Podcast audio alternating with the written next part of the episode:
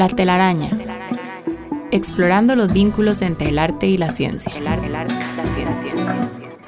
Científicos y artistas destacados construyen a partir de sus diferencias una telaraña de ideas y pensamientos y nos demuestran que al final todo está entrelazado.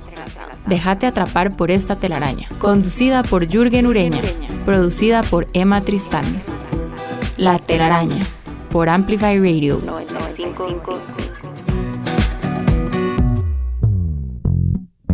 Buenos días, bienvenidos a un episodio más de La telaraña, el programa de conversaciones entre científicos y artistas que se emite todos los lunes a las 7 de la mañana en el 95.5 FM de Amplify Radio. Soy Jürgen Ureña. Nuestro programa de hoy está dedicado a las chicharras, que pertenecen a la familia de los cicádidos y se conocen también como cigarras, cicadas, chiquilichis, cogollos o coyullos en diferentes países hispanohablantes. Pueden vivir tanto en climas templados como tropicales, miden entre 15 y 65 milímetros de largo, tienen un desarrollo vital que varía entre los 2 y los 17 años y según la especie, las chicharras que generalmente conocemos por acá pueden emitir un canto que puede superar los 120 decibeles con un nivel de vibración de hasta 86 hercios.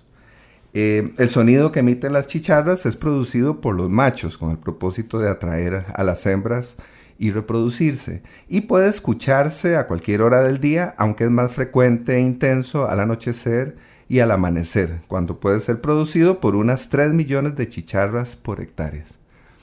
Así que bueno, para conversar sobre chicharras, evidentemente estamos entrando en, un, mundo eh, pequeño de insectos, pero también amplio en cuanto a su sonoridad y fascinante.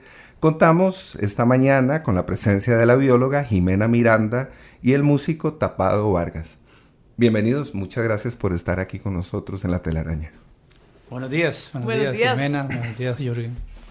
Buenos días. Y gracias por la invitación. Con mucho gusto, gracias por estar acá. Sé que la vamos a pasar muy bien y que vamos a aprender mucho. Eh, comienzo con las presentaciones. Voy a presentar a Jimena. Jimena Miranda es bióloga, graduada de la Universidad de Costa Rica con especialidad en insectos. Hizo su tesis sobre la comunicación acústica de los insectos espina, que son parientes de las chicharras. Estos insectos no producen sonidos que viajan por el aire, sino vibraciones que viajan a través de las plantas. Por eso ha sido necesario utilizar equipo especial para grabarlos y hacer experimentos con ellos. Creo que algo de eso nos podrías contar. Es interesante estos experimentos en la cocina de tu casa, además. Claro que sí. Actualmente Jimena investiga sobre el desarrollo morfológico de las espinas y otras estructuras radicales que tienen estos insectos. Además de obtener la maestría en biología de la UCR, eh, Jimena también obtuvo una especialidad en educación en la Escuela de Educación de Harvard, conocida como Hoxie dentro de un programa que se llama Mind, Brain and Education. Actualmente está iniciando Iguana Lab, que es un proyecto propio con el que ofrece laboratorios de ciencias a escuelas y colegios. También trabaja como asesora o consultora independiente en innovación educativa y enseñanza de las ciencias naturales. Jimena, otra vez bienvenida. Muchas gracias por estar acá. Hablemos sobre las chicharras, sobre tal vez una de las cosas que resulta más fascinante eh, en relación con las chicharras es el tiempo que pasan bajo tierra antes de salir a la superficie. Sí, claro. Bueno, y, de nuevo, muchas gracias por la invitación. Eh, hay muchas cosas de las chicharras que yo creo que las hacen muy carismáticas, ¿verdad? Eh, una es ese, ese asunto de que nosotros las vemos tan poquito tiempo. Y que son tan escandalosas, por supuesto, pero sí, ellas están debajo de la tierra. Eh, el aparato bucal de este grupo de insectos es especializado para penetrar tejidos de las plantas y succionar. Entonces, muchos meses o años están debajo de la tierra succionando los líquidos de las plantas. Y ahí están creciendo lentamente, ¿verdad? hasta que, bueno, las señales del ambiente les, les van diciendo y, también internamente están listas, alcanzaron el, el, desarrollo máximo, ¿verdad? Y están listas para, para salir a la superficie. tienen una metamorfosis, no tan marcada en el sentido de que no tienen una pupa como las mariposas, como los, las moscas, como los escarabajos, pero aún así es bastante drástico, ¿verdad? Igualmente el cambio, porque el, último estadio de, las ninfas de las chicharras es el que sale de la tierra, escarba, ¿verdad? Eh, y bueno, ese es el que más conocemos porque quedan las exuvias, que son las cascaritas, ¿verdad? Que todos hemos visto y, de las que salen un montón de mitos de que se explotan, ¿verdad? Etcétera. Un montón de leyendas de, que se, de que cantan tan duro que se revientan, ¿verdad? Que no es cierto. Eh, y entonces, bueno, salen de la tierra y ahí ya eh, la metamorfosis es el, salir de ese estado larval y, y la expansión de las alas. Eh, y por supuesto el, máximo desarrollo, ya de ahí sale un adulto, ¿verdad? Que le decimos imago también, que es una palabra creo muy... de esas palabras de, entomología que son bonitas, el, imago. y, y, bueno, el imago es el que vemos, por eso pensamos que, que ahí es donde nacieron, ¿verdad? Pero realmente habían nacido hace años y estaban ahí enterradas. El imago es la imagen, es lo que vemos. Y en sí, sí, en psicología hay magos, bueno, hay, hay todo un camino bonito que explorar, pero, pero sí, el imago es lo que nosotros vemos en chicharros al menos. Curiosamente solo vemos el, el adulto, el imago. Yo, yo veo a, Tapado con unos ojos así inmensos, esperando hablar porque sé que las, las chicharras también le interesan mucho. Voy a presentarlo para ya abrir la conversación. Tapado Vargas es percusionista, miembro de los grupos costarricenses Editus y Malpaís y ganador de tres premios Grammy. Cuenta con más de 80 grabaciones, con múltiples grupos. Ha tocado en más de 50 países en Europa, América, Medio Oriente y Asia. Y en algunos de los escenarios más importantes del mundo, como el Carnegie Hall de Nueva York, el Teatro Olimpia de París, el Festival de Jazz de Montreux en Suiza o la Plaza Zócalo en México. Ha tocado y compartido escenario con artistas como Rubén Blades, Juan Luis Guerra, Alanis Morissette, Paquito de Rivera, Sting, Mercedes Sosa, Alejandro Sanz, entre otros. Cuenta además con certificaciones en múltiples terapias del área de salud holística y desde hace más de 15 años imparte talleres, conferencias y cursos en el área de la salud, el bienestar y el desarrollo personal. Em, tapado, otra vez bienvenido. Muchas gracias por estar acá. Hace un tiempo, eh, mientras hacíamos la música para un cortometraje que se titula Los Gigantes, recuerdo que sacabas unas piecitas que parecían como pequeños platillos voladores para producir un sonido que, que, era muy cercano al de, los al de las chicharras y me contabas un poco sobre tu fascinación, digamos, por las chicharras. Esa es en realidad la razón por la que estás acá hoy y sería buenísimo que nos contaras un poco sobre eso. Sí, bueno, eh, buenos días y gracias Jürgen de nuevo. Eh, sí, bueno, en general en, en, toda mi carrera he tenido como una fascinación por todos los sonidos de...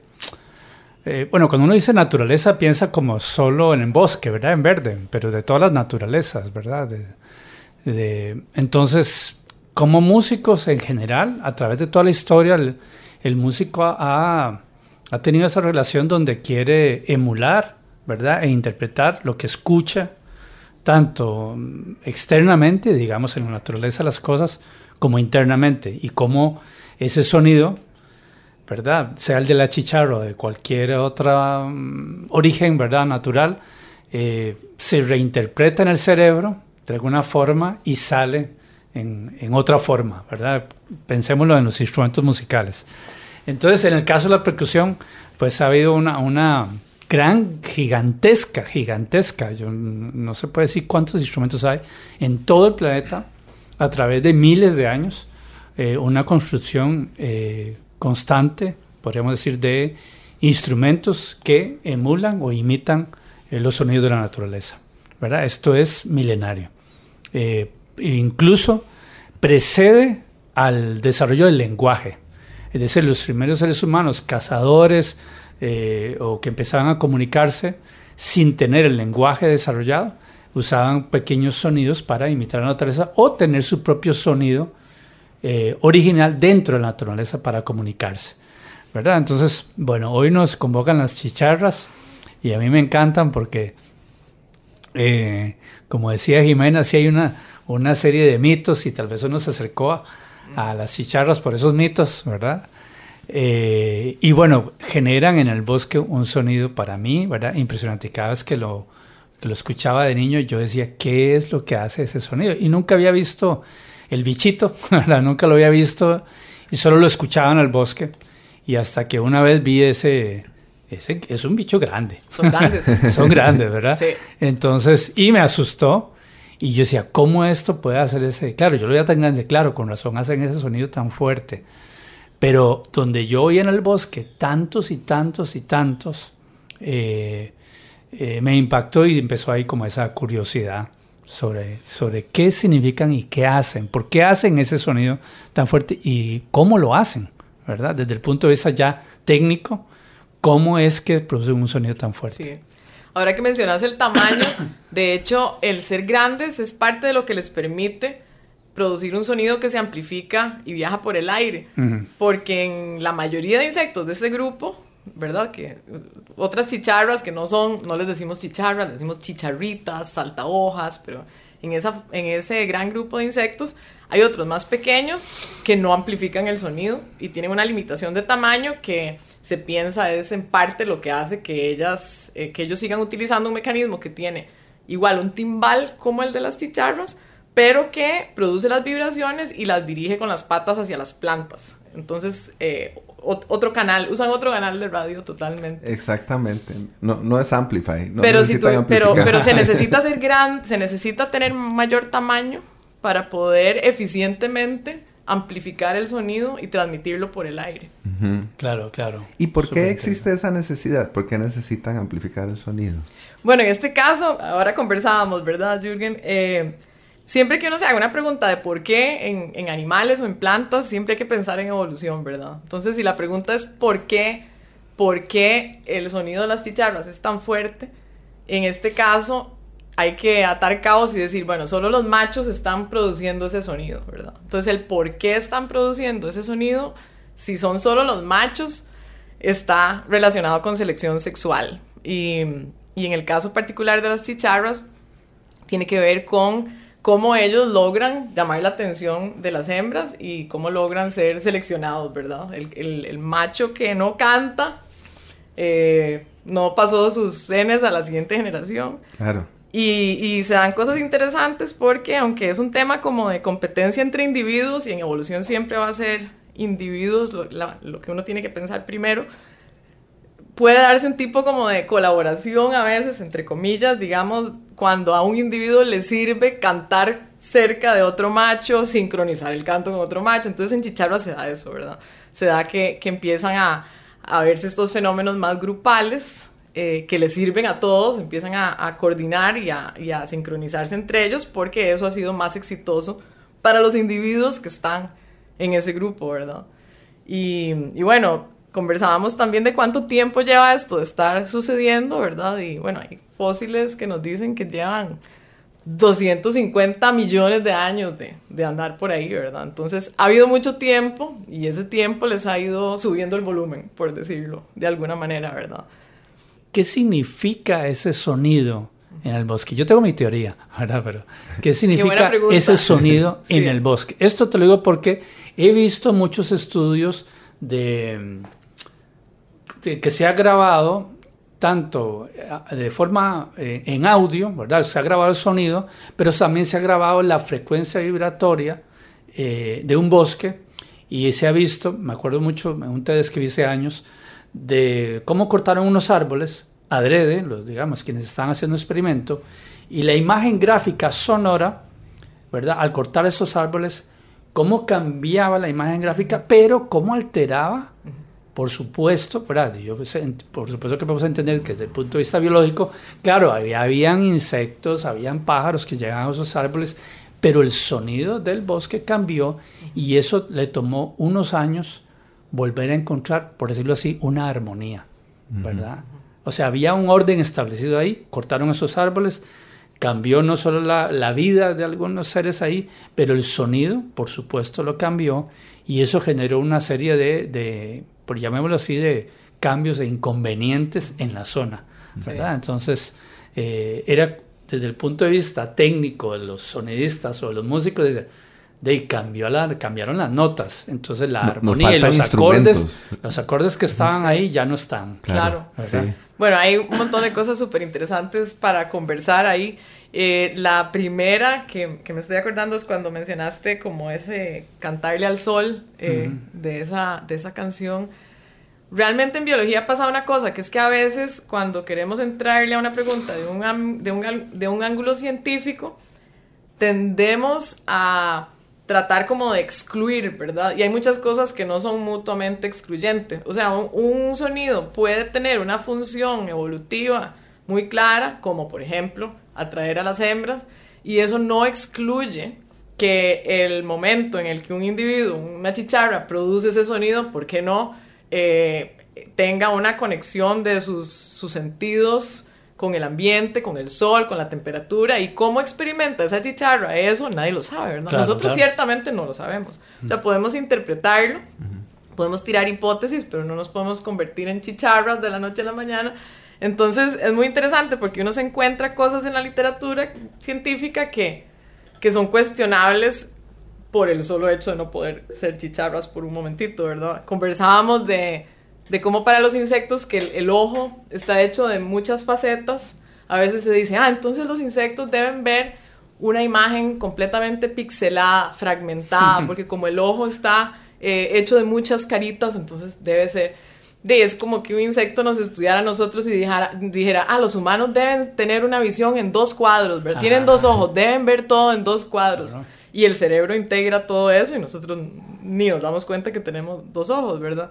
Entonces hay un montón de cosas de, de, cómo la chicharra vive la producción de su sonido, que por qué no le va a estar cantando al sol. Es decir, nosotros no sabemos, pero es posible que, que haya simultáneamente una función evolutiva y un mecanismo que está conectado con cómo la chicharra percibe, con ese montón de sensores que tiene, de temperatura, de, ¿verdad? Con, tienen cerebro, tienen ganglios, tienen sistema nervioso, y cómo lo percibe eh, eh, bueno, podemos imaginar que puede haber algo más parecido a lo que nosotros hacemos también inconscientemente. ¿Acaso nosotros todo el tiempo estamos pensando en que hacemos algo porque, ¿verdad? Porque así voy a conseguir pareja o porque, ¿verdad? Entonces, claro. Eh, uno podría pensar que simultáneamente se están dando dos cosas, una más científica, evolutiva, una función, ¿verdad?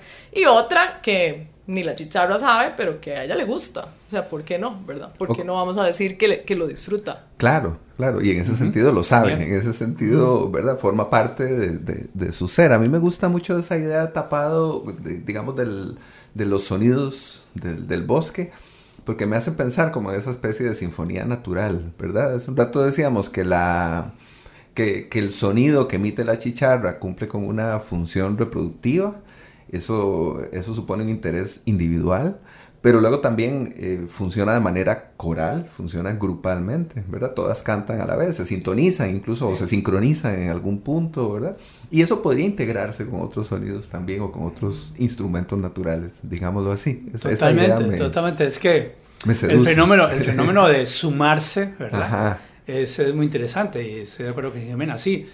Puede ser desde la competencia sexual, que los humanos lo tenemos, por supuesto, ¿verdad? Eh, no hay que explicar mucho al respecto, eh, pero en esa forma lúdica, ¿verdad? O, lo que llamamos disfrutar, eh, aparece un, ¿verdad? El, el, canto, el baile en el ser humano es una, nació un poco de disfrute, pero también de competencia, ¿verdad? Hay una cosa ahí de, de demostrar, ¿verdad? También tanto del hombre o de la mujer, demostrar un, eh, o, de, provocar un atractivo. Eh, pero la música tiene este elemento, desde, igual desde lo, desde lo individual, ¿verdad? De quien interpreta, y tiene una fuerza eso, pero cuando se suma a otros músicos, ¿verdad? Tiene mucho mayor fuerza y mucho mayor potencia. Y los fenómenos, digamos, de, de, coros, por ejemplo, en los humanos, entre más y más y más sea, o sea, la gente, bueno, ese es el fenómeno de ir a un concierto y que ves 100.000 personas cantando, ¿verdad? Y que se olvida la gente de sí mismo y, y, se vuelve parte de un fenómeno, ¿verdad? Y no hay otro fenómeno más poderoso en la humanidad que eso, ¿verdad? Que ver a la gente cantando, la gente, por eso la gente va a los conciertos, ¿verdad? Porque quiere tener esa experiencia donde se olvida a sí misma y es parte, pero eh, se siente al mismo tiempo parte, ¿verdad? No puede no hacerlo, ¿verdad? Porque parte del fenómeno es precisamente ejecutarlo. Y muchas especies, eh, bueno, en el caso de las chicharras, a mí me llama la atención siempre cómo empieza una y va otra y de repente son todas, ¿verdad? Y, ¿verdad? Y hay un ritmo, ¿verdad? Claro, bueno, para uno como músico es claramente el ritmo, hay eh, notas, hay frecuencias, tonalidades específicas, ¿verdad? Que ahí es donde a mí me, llama la atención. Tienen un sonido, eh, una frecuencia vibratoria particular, específica, que hacen siempre, y por supuesto va a cambiar de cada especie de chicharra, ¿verdad? Eh, y que la repiten una y otra vez. Y esta idea, por lo menos en la música, de hacer lo mismo una y otra vez, este patrón, es, eh, es hipnótico, ¿verdad? Es por supuesto, eh, es como un loop, ¿verdad? Que depende del ritmo va a producir algo en nuestro cerebro. Eh, digamos, uno como músico sabe eso. Si yo hago y lo sigo repitiendo, en algún momento las personas empiezan a mover la cabeza, ¿verdad? Con ese tiempo que sería diferente hacer taca, taca, taca, taca, taca, taca, taca, ¿verdad? Produce otro efecto en nuestro cerebro, podríamos decir más relajante, ¿verdad? El otro es más activo, pero no va a ser igual si yo hago tucu, taca. Ya tengo dos tonos, ¿verdad? O tucu, tucu, taca, taca, taca, taca, tucu, etcétera, etcétera. Y si yo hago eso cada vez, tucu, tucu, taca, taca, taca, taca, tucu, tucu, taca, taca, taca, taca, y se hacen 10 personas eso mismo, y pensemos en 100 o en millones, o sea, el sonido de eso es demasiado poroso y en la naturaleza tiene que tener una injerencia sobre lo que está pasando. Es decir, estamos cambiando el campo electromagnético de lo que esté pasando alrededor.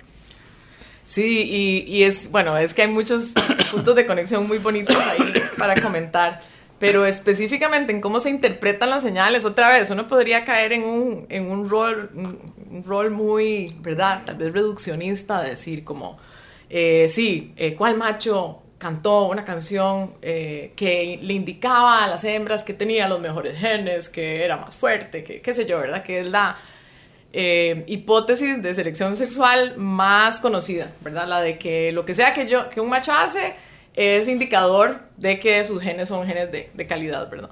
Pero también se habla mucho de eh, que no todo indica calidad y cómo realmente las señales son interpretadas por el otro lado, ¿verdad? Tiene un factor ahí muy dependiendo del gusto también y de cómo esos sentidos se sintonizan, digamos, como lo que estás hablando, ¿verdad? Cómo esos ritmos, cómo esas eh, frecuencias son percibidas y de alguna manera llevan a, tomar una decisión. Hay toda una interpretación ahí, ¿verdad? Y al final, en temas de elección sexual, termina siendo, bueno, ¿qué fue lo que le gustó? nadie supo por qué, ¿verdad? Y no todo le dijo que era e, ese, esa frecuencia, y no todo está indicando que es el, eh, ese individuo tiene genes que le ayudaron a sobrevivir más o menos. No, ¿verdad? Hay muchas cosas que puede ser simplemente el gusto, pues, y ahí, ¿por qué no? La musicalidad, el, ese, ritmo, cómo fue que, que, le movió sus sentidos, ¿verdad? Ahí, hay un montón de espacio para,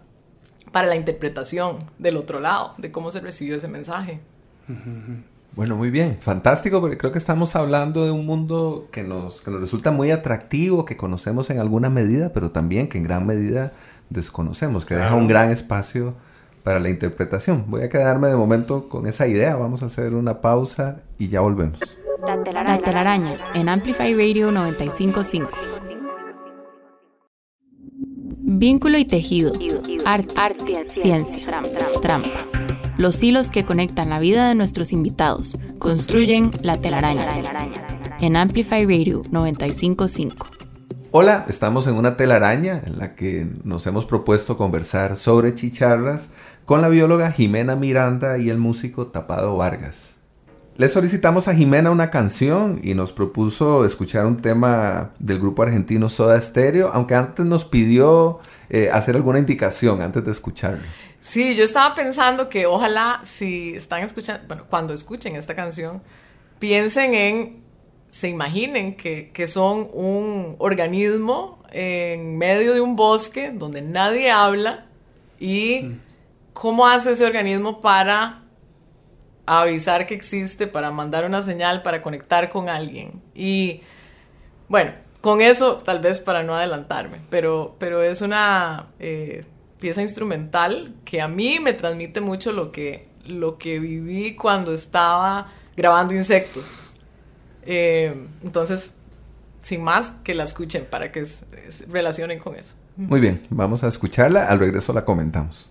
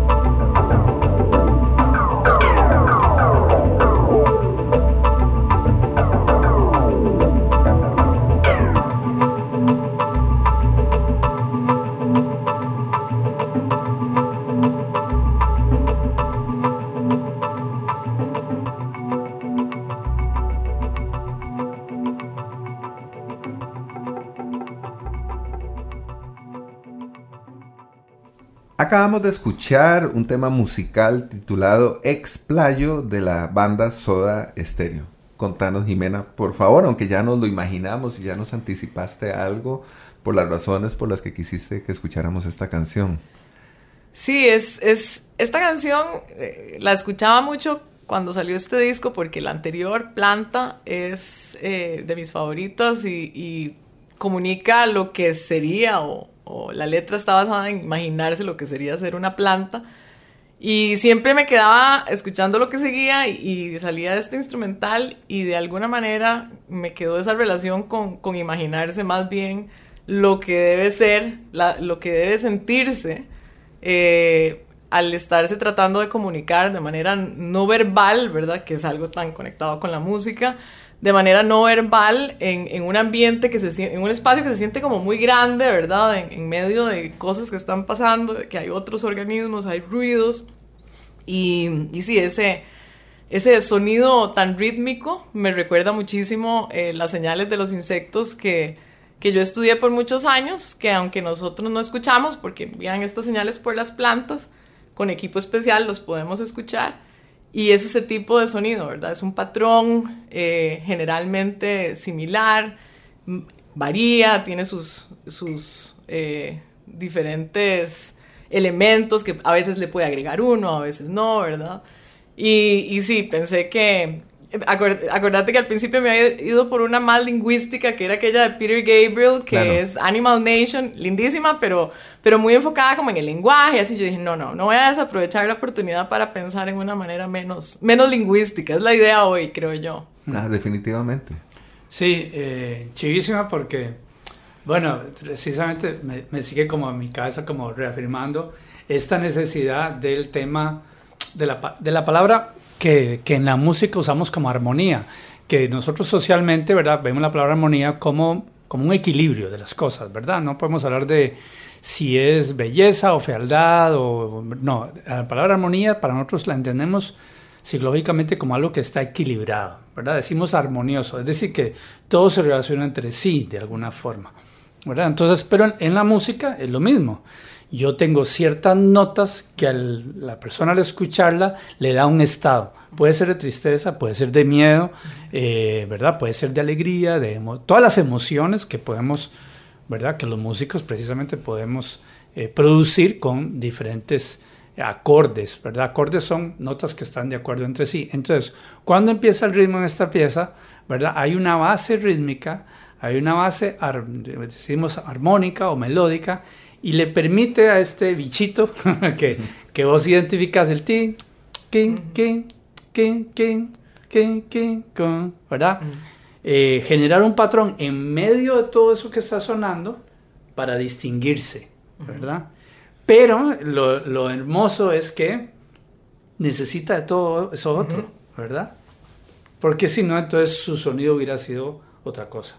Él, puede, ¿verdad? Los músicos lo vemos así, cómo generamos una melodía, pero necesita de una base, de una armonía, de un ritmo, eh, etc. Eh, y la melodía distingue. Y tal vez el ser humano, cuando oye una canción, oye o la letra, que es lo que la distingue, o una melodía. No pone tanto atención a todo lo otro que está ahí fundamental para que eso sobresalga. Entonces, en la naturaleza es así. Si las chicharras empiezan a hacer ese ritmo, pero es un poco lo que comentábamos ahora antes de volver a, los micrófonos, de que de ahí hay un, un entorno, ¿verdad? Eh, ya sea que es de día, que es de noche, ¿verdad? Que es cierta época del año, ¿verdad? Que tiene que ver si hay más hojas o menos hojas, o la comida, etcétera. Pero hay un entorno el cual le provoca cantar en un momento, pues, que podría ser, ya, ya lo dijimos, eh, para el aparamiento, o puede ser simplemente que decir, aquí estamos, estos somos nosotros, ¿verdad? Y claro, en el caso de las chicharras es contundente. Por eso es que yo te preguntaba, tal vez desde el punto de sentido, ¿qué, ¿qué entienden ustedes? ¿Qué significa ese sonido? ¿Verdad? Porque del gallo nos anuncia que viene el día, ¿verdad? O eso es lo que los seres humanos hemos interpretado pero no sé si las personas han visto un gallo antes, de que, antes de que cante. Es que está en el árbol o donde esté, ¿verdad? Con los ojos pelados viendo hacia el este, esperando a que salga el primer rayo y cuando sale canta, ¿verdad? Eh, claramente a todas las especies anuncia la salida del sol. Eso es maravilloso.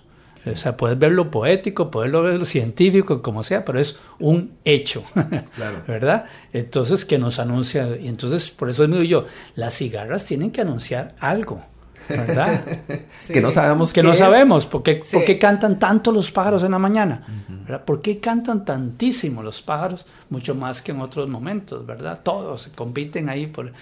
Uno puede interpretar que, ay, es que es una gran alegría de que comenzó el día, ¿verdad? Pero Probablemente, pero tiene que haber otras cosas. ¿Y por qué entonces el búho, verdad, canta de noche, verdad, y no de día, verdad? Entonces es, para mí nada es, es, es casualidad, es causalidad. Entonces yo tengo como esa gran incógnita con las chicharras. Para mí, esa es mi teoría, pero en este espacio podemos decir lo que sea porque no estamos proponiendo una tesis. Claro, sí, en el caso de las chicharras es difícil generalizar porque cada especie tiene su patrón y su momento. Entonces hay unas especies que cantan en una época, otras especies que cantan en otra, pero al menos algunas, yo sí creo que al menos algunas se sincronizan con, esos, con ese ciclo ¿verdad? En donde hay como explosiones, la, floración explosiva, digamos. Yo creo que las chicharras se asemejan a la, floración, a la floración explosiva que vemos en febrero, digamos, de muchos árboles que todos están floreando a la vez. Y de hecho, eh, pensando en, en, el por qué algunas se sincronizan, ¿verdad? En cuanto a que salen todas de la tierra al mismo tiempo. Eh, la razón de eso es muy similar, pero para no irme por el lado de, para no desviarme el tema, ¿verdad? Y sino pensar en esos significados, yo sí creo que con la estacionalidad dicen mucho como que, bueno, ¿qué es lo que viene, verdad? Viene como esa abundancia, eh, viene, viene la época en la que todo se pone verde, sale la lluvia y empieza a crecer todo como, como eh, fuertísimo, ¿verdad? ¿Qué es lo que van a necesitar esas larvas para poder empezar su vida?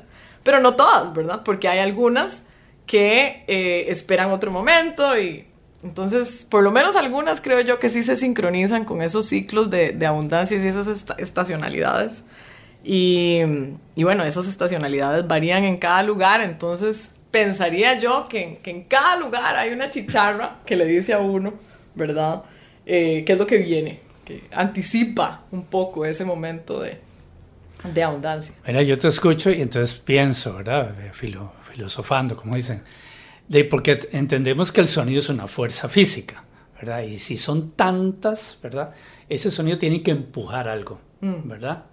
Eh, a nivel físico, sí, a nivel sonoro lo tenemos claro, ¿verdad? Definen que ahí están, ¿verdad? Y es, es, superior a casi cualquier cosa que esté ahí, eh, por la frecuencia más que emiten, que es muy alta, no es altísima, pero es muy alta y a nivel cerebral eso tiene ciertas injerencias, como el mar, como una cascada, ¿verdad? Compiten bastante fuerte en los, en los espacios naturales. Pero entonces ahora que decís que, que, hay, que por menos en febrero hay una floración, una explosión, yo digo, ¿será? Es mi imaginación, pero ¿verdad? ¿Será que con el sonido empujan, verdad? Claro. el polen, las esporas, ¿verdad? Propician. Porque yo tenía la idea de que, eh, en mi imaginario, eh, de que las chicharras tienen que ser parte, tienen que ser una especie de, ¿cómo decirlo?, de constructores del bosque a nivel sonoro.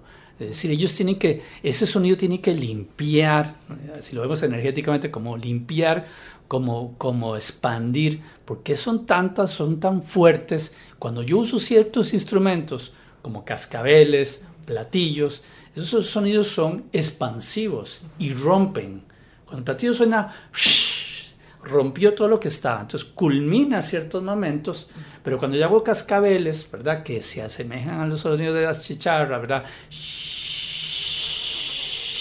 ¿verdad? Es como un sonido que te atrae, pero te va limpiando, te quita todo, ¿verdad?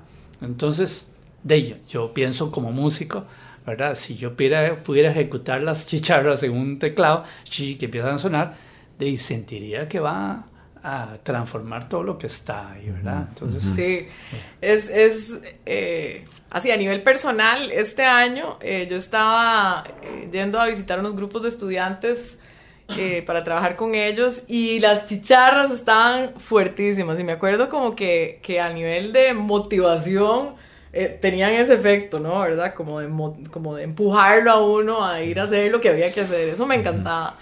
Pero también es interesante pensar en un como tipo de, como después de un rato, a mí me siguen gustando siempre, pero hay algunas personas que se saturan y que se vuelven como que empiezan a, ¿verdad? Que, que también, bueno, eh, no sé, varía mucho, ¿verdad? Hay gente que no, que no siente esa, ese empuje que tal vez yo sentí en la mañana cuando oía las chicharras y decía, esto me encanta y me, me moviliza, digamos, me mueve.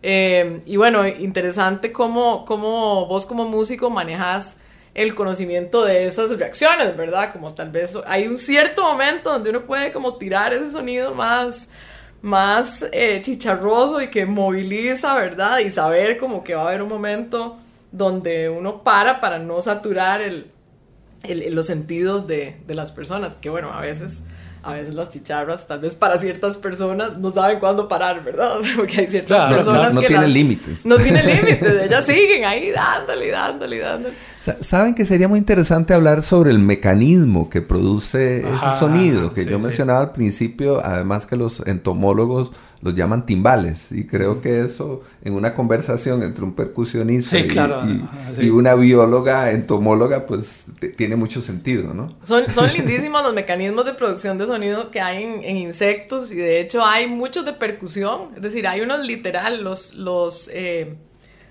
plecópteros, que son un grupo de insectos eh, diferente, tienen una, una parte del abdomen que golpean contra un sustrato y producen un sonido y con eso, ¿verdad? Se comunican. Entonces hay algunos que son de percusión, hay aparatos estridulatorios como un guiro, ¿verdad? Muy lindos, los, hay muchos grillos, eh, digamos en el grupo de los ortópteros que son grillos, altamontes, ¿verdad? Esperanzas.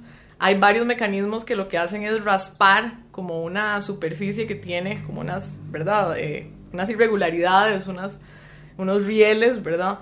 Eh, contra otra. Entonces el, el efecto es el del, el del guiro, digo yo, ¿verdad? Total. A veces es una pata contra la otra, a veces es un, ala contra la otra. Eh, en el caso de las hormigas, por ejemplo, mueven el abdomen hacia arriba y hacia abajo y hay una parte también chiquitita que produce una estridulación muy, muy específica. Y, y, bueno, está el caso de las chicharras que es muy especializado realmente. Para que le digan timbales porque, ¿verdad? Detiene. Y, y, es una combinación entre el hecho de que los insectos tienen el esqueleto por afuera, ¿verdad? Que les permite tener como un material duro pero flexible y que en la evolución ha tomado cualquier cantidad de funciones, ¿verdad? Inclusive las alas son extensiones de la, de la cutícula, que se inventó el vuelo, ¿verdad? Por, por primera vez en, en, la historia del planeta. Igual con el sonido, pues esas, esas eh, eh, partes de cutícula lo que tienen es ciertas líneas y flexibilidad y un, y un, músculo que lo que hace es jalar, ¿verdad? Hay una superficie cóncava, pero durita, y un músculo que se contrae y jala eso para adentro. Y cuando lo suelta, mm. clac, ¿verdad? Ah, okay. Pero no es un solo clac, porque hay varias como costillitas, digamos, ¿verdad? En, en, esa, en esa estructura. Entonces no suena un solo clac, sino que es como... Hay un grupo de varias. piecitas. Hay un grupo Ajá. de piecitas, una a la par de la otra Ajá. y de diferentes tamaños, entonces se produce un sonido en donde hay un, un conjunto, ¿verdad? De, de, clacks y no, no uno solo. Y además está una, un sistema de amplificación wow. a la par, ¿verdad? que envía eso hacia el, hacia el aire.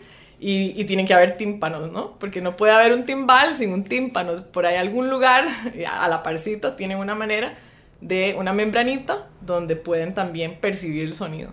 Claro, existe eh, la amplificación y tiene que existir un receptor. Exactamente. Uh -huh. y, extraordinario. Y en chicharras, algo que, que, estábamos comentando ahora es que eh, se habla mucho de que solo los machos producen sonidos, pero realmente las hembras sí tienen una manera de comunicarse con, con las alas. Digamos, ellas responden con, un, con una vibración de alas. Entonces, aunque no tengan el timbal, sí tienen una manera como de responder.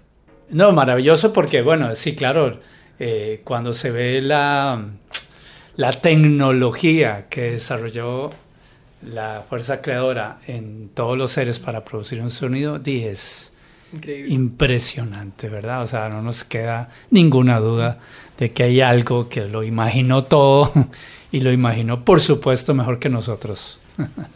Bueno, gran ¿verdad? idea. Yo creo que esa es una muy buena idea para cerrar este bloque. Hay algo que lo imaginó todo y lo imaginó mejor que nosotros, mucho mejor. Ah, sí, total. Perfecto es. Hagamos aquí una pausa y ya volvemos. La telaraña en Amplify Radio. La telaraña. Científicos, artistas, humanos, humanos, descubriendo lo que nos separa, lo que nos une. La telaraña en Amplify Radio 955. Hola otra vez, seguimos enredados en una telaraña en la que hemos conversado sobre chicharras, con la bióloga Jimena Miranda y el músico Tapado Vargas. Hace unos minutos escuchamos a Soda Stereo por sugerencia de Jimena y ahora Tapado nos propone escuchar un fragmento de Don Quijote. Es un tema de 1994 a cargo de Egberto Gismonti y Nana Vasconcelos. Uh -huh. Escuchemos.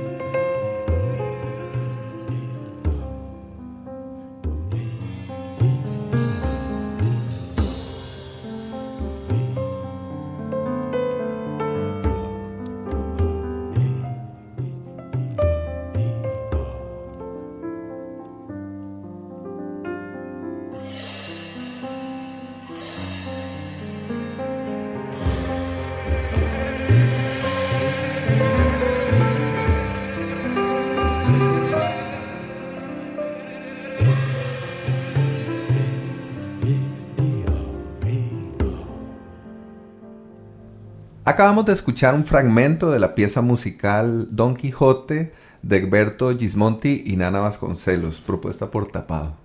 Eh, sí, bueno, esta pieza es de un disco de, esos dos extraordinarios músicos brasileños eh, que se llama Dos Voices, o sea, como dos voces.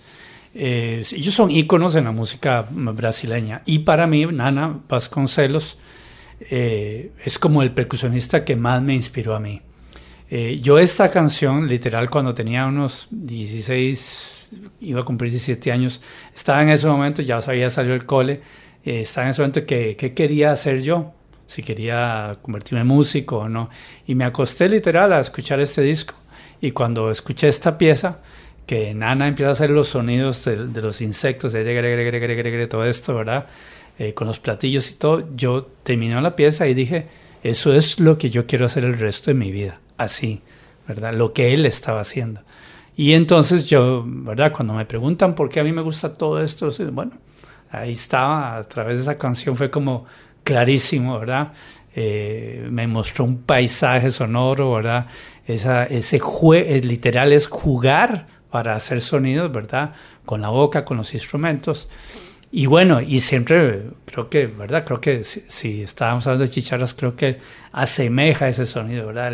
Él, entra, sale, entra y sale con, con esos sonidos eh, que hace y bueno, y hasta la fecha sigue siendo una de mis piezas sin duda preferidas.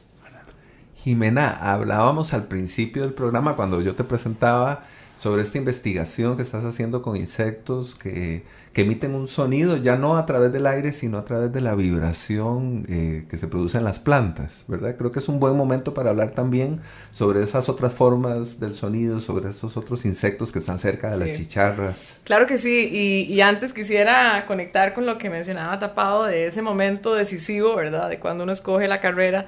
Eh, y yo admiro muchísimo cuando la decisión se toma en función de, ¿verdad? De esa pasión, en, este caso la música, ¿verdad? Y cómo además, más allá de la música, específicamente algo eh, conectado, ¿verdad? En la- con, con eso, con, con el sonido, la naturaleza, la producción de esos sonidos y cómo se logran cosas como esta. Uno necesita algo concreto, ¿verdad? Entonces Claro. no me extraña, digamos, esa conexión así tan fuerte con una pieza. Y en, en biología, bueno, a mí me pasó parecido con los insectos, digamos. Eh, tal vez no había una pieza, pero había una, una especie eh, que, que yo encontraba mucho en mi jardín y que había criado por muchos años que, que, bueno, me funcionó como ese elemento, ¿verdad? Que, que me acompañó y, y, y cuando había que decidir, bueno, pues, ¿verdad? Ahí estaba. Ahí, ahí Eso estaba, sí. Eh, la parte como de los sonidos, específicamente, no, no la escogí desde el principio. Fue una cosa como una casualidad. Un, hubo un profesor que dejó un equipo en, en la Escuela de Biología de la Universidad de Costa Rica y yo estaba como buscando mi proyecto y, y otro profesor me dijo, vea, eh, don Rex Cockcroft dejó esto aquí para que algún día algún estudiante lo usara, pruébelo. Y, y para mí, pegar ese micrófono especial a una planta y ponerse unos audífonos y oír un mundo que, ¿verdad? Eh, como extraterrestres, como decías vos, ahí me, me, me conecté, digamos, me quedé grabándolos por años y es, es un trabajo como, sí es como un viaje, ¿verdad? Porque se, pasan muchas horas ahí eh, con, los, con los insectos, yo tenía que, que tener estas plantas en macetas que son las hospederas de ellas, y no comen cualquier cosa, ¿verdad? Cada especie tiene sus plantas, tuve que irme como a un lote aislado porque el equipo era muy sensible a la, electricidad, entonces no podía estar cerca de cables eléctricos, ah, una tienda de campaña para bloquear el viento y todo un asunto, ¿verdad? Pero al final, una de las cosas interesantes, aparte de las señales que, pude grabar, era el repertorio completo de una especie en donde había señales de alarma, de, de sí de dúos para, entre hembras y machos, pero también señales para interferir señales de otros cuando no quieren que sean escuchados, cosas muy interesantes. Algo que tenían era que para poder viajar por una planta, la señal tenía una banda de frecuencias muy, muy amplia. Y eso es eh, muy posiblemente adaptativo porque el- el- las plantas funcionan como filtros, ¿no? Entonces, si, si el sonido viaja por una planta y cada rama va a filtrar algunas frecuencias, la única manera de que esa señal llegue y sea detectada por otro individuo es esa, ¿verdad? Es que la señal tenga una banda de frecuencias muy, a- muy ancha para que se filtren unas y aún así se transmita, ¿verdad? Una señal como la que oímos ahora en la, en la pieza de Soda Stereo, ¿verdad? ¡Pip! Claro, para que eso permanezca, a pesar del Eso, medio ajá, o del cambio a, en el pesar medio. del medio. Y bueno, usé la pieza solo como un ejemplo, ¿verdad? Pero son cosas parecidas, ¿no? A veces como bra, o, o no sé, hay unas que suenan, suenan como motosierras también, hay cosas bien, bien curiosas. Ustedes deberían hacer un concierto a dúo y a capela, así. Así es. Los sonidos Así es. hecho cada. Inspirado en los- que de aquí Vamos a hacerlo, salir vamos a hacerlo, sí. A mí me gustaría volver a las chicharras y hacerles una, una última pregunta para este bloque asociado a este carácter, digamos, eh, simbólico de las chicharras, ¿no? Hay, hay culturas asiáticas, por ejemplo, en las que la chicharra es símbolo de inmortalidad. En buena medida, a partir de esta, de esta capacidad que tienen para levantarse de la tierra después de largos periodos de inactividad. Y creo que es una idea muy sugerente que nos lleva también a otro lugar, al, al carácter emblemático de la chicharra o a los sentidos o significados que puede adoptar este, este insecto. ¿Qué piensan? Sí, y bueno, buscándolo, buscándoles simbología, a mí este tema de la transformación me parece que siempre es muy poderoso, ¿no? O sea, es- este asunto de que están por años eh, con una vida subterránea, ¿verdad? Eh, ahí como, como, no sé, una vida más discreta, ¿verdad? Y que, que de repente no solo salgan, sino que salgan y tengan estas alas, estos colores y, y estos sonidos, ¿verdad? Eh, no sé. Es muy eh, poderoso Es muy como fuerte. metáfora, ¿no? Sí. Sí. Eh, que sa- salen y salen a hacer ruido, ¿no? De una. Aquí estamos. Sí, aquí estamos.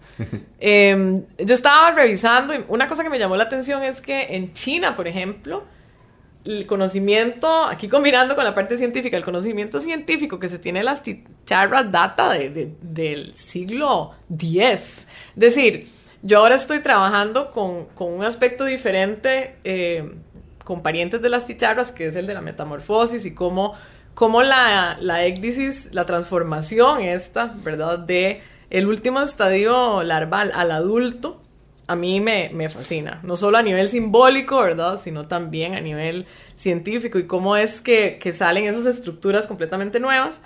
Y resulta que en China, de las chicharras, ya habían descrito esa transformación en, el siglo X, ¿verdad?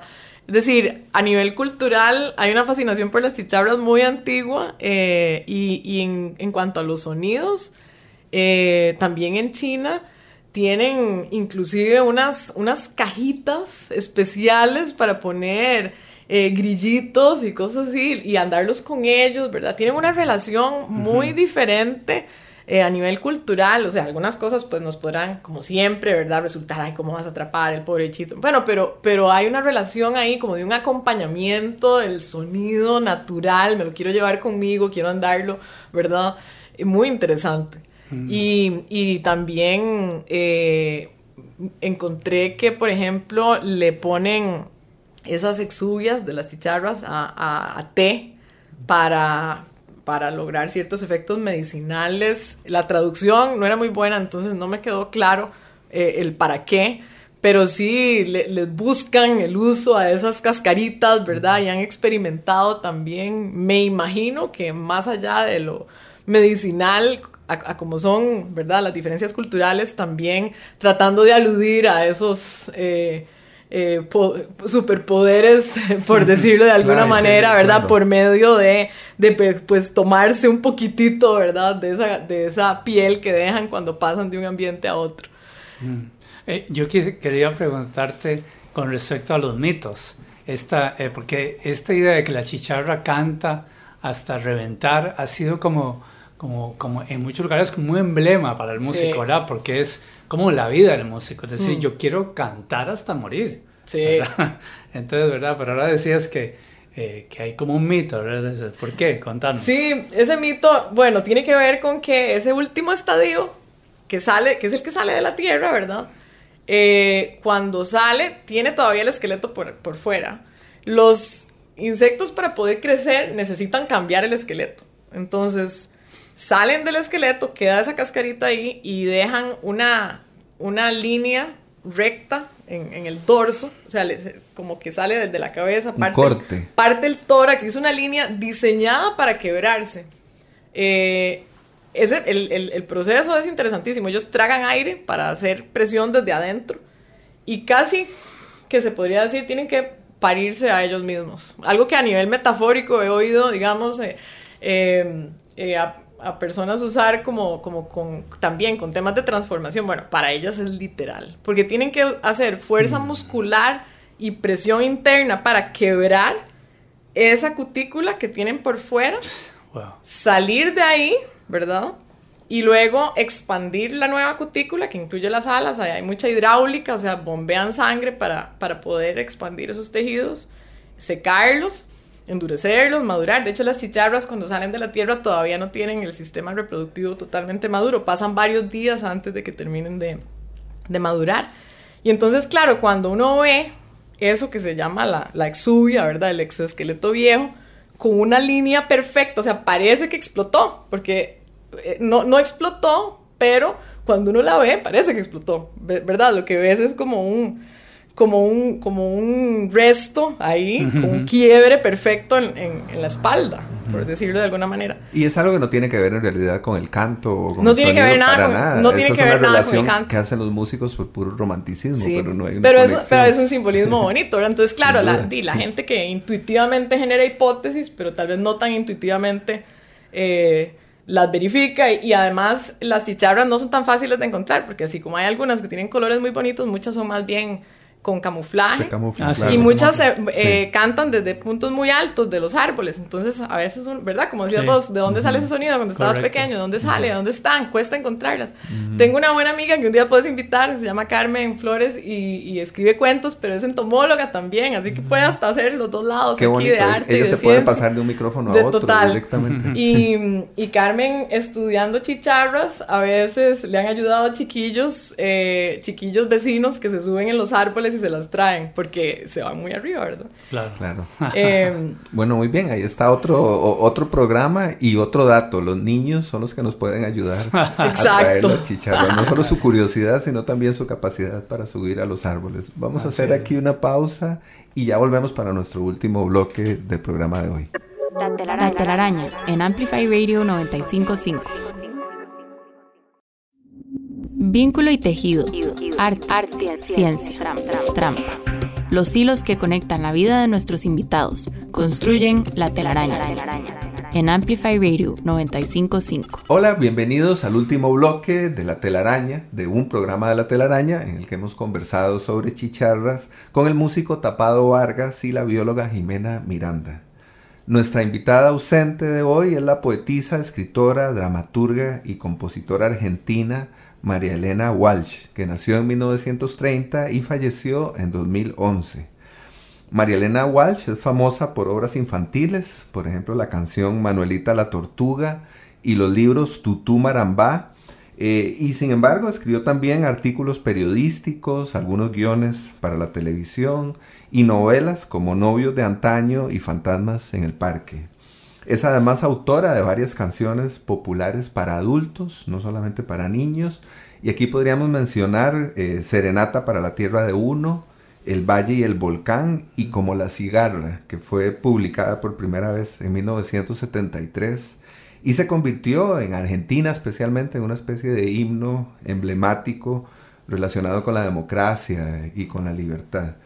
Y por supuesto, eh, esta es una pieza que interesa a nuestro programa de hoy, ¿verdad?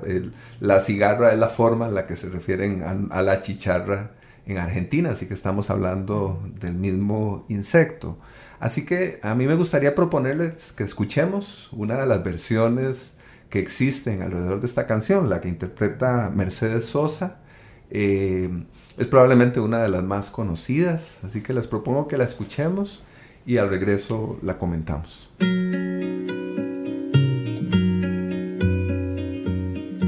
Tantas veces me mataron, tantas veces me morí. Sin embargo estoy aquí resucitando. Gracias estoy a la desgracia y a la mano con puñal porque me mató tan mal.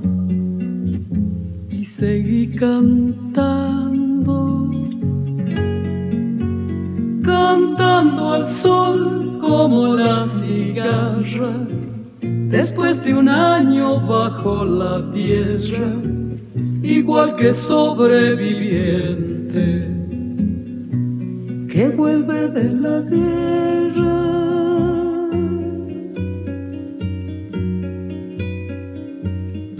Tantas veces me borraron, tantas desaparecí.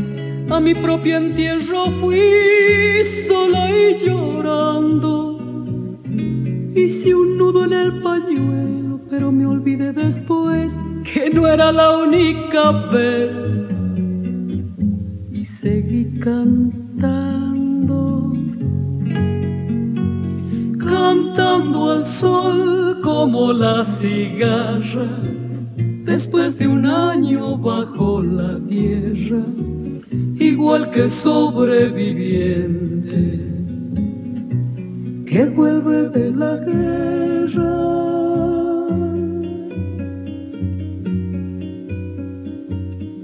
Tantas veces te mataron, tantas resucitarás, tantas noches pasarás desesperando. Y a la hora del naufragio y la de la oscuridad, alguien te rescatará para ir cantando, cantando al sol como la cigarra, después de un año bajo la tierra, igual que sobreviviente que vuelve de la guerra.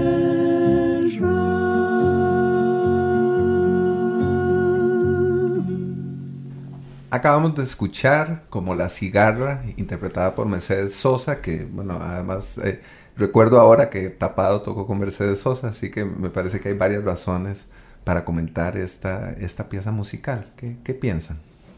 Eh, bueno, qué orgullo haber tocado con, con Mercedes Sosa.